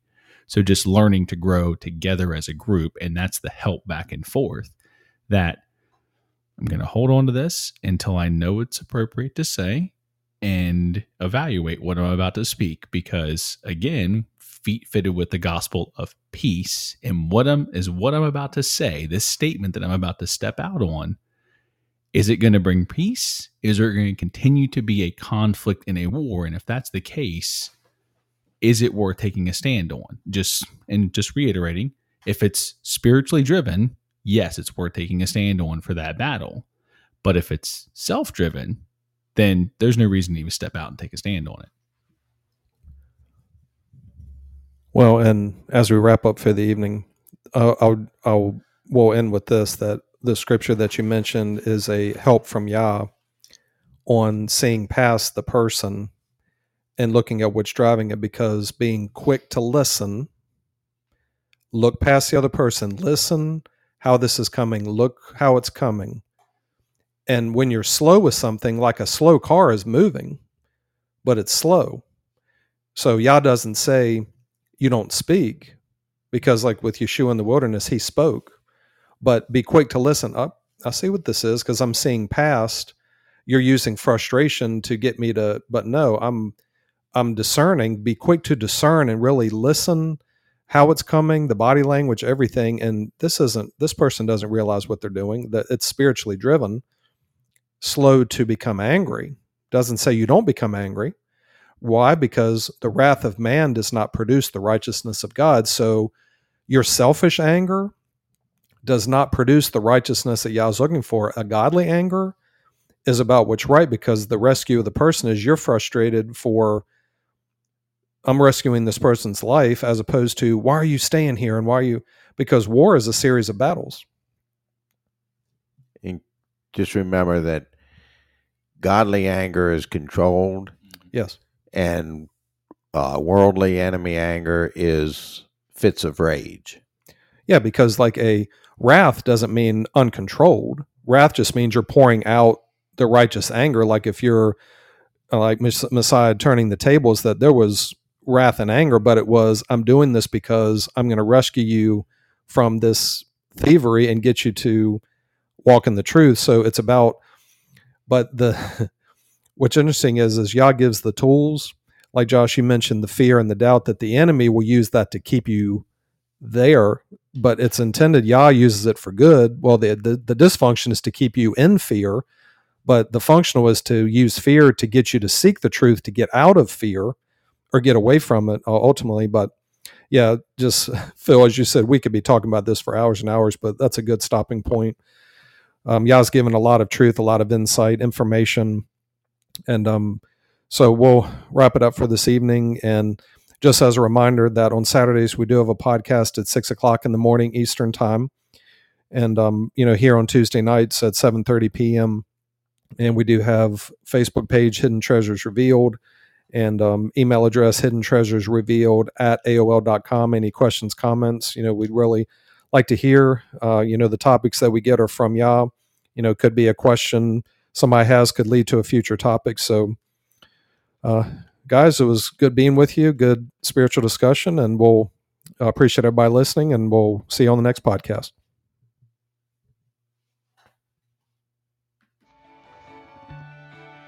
Thank you for joining us today on Hidden Treasures Revealed.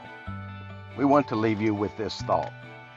The greatest treasure in life, and especially in faith, is discovery. If we try to convince you may if we let you discover things, you will have heart knowledge to know and understand and be able to give a good answer for the faith that you have. Treasure hunters seek treasure nonstop. Seek the treasure of God through conversation with them and through their word. Ask, seek, and knock. Ask, and you will receive. Seek, and you will find. Knock, and the door will be open to you. Seek the hidden treasure of God, and you will be blessed by it.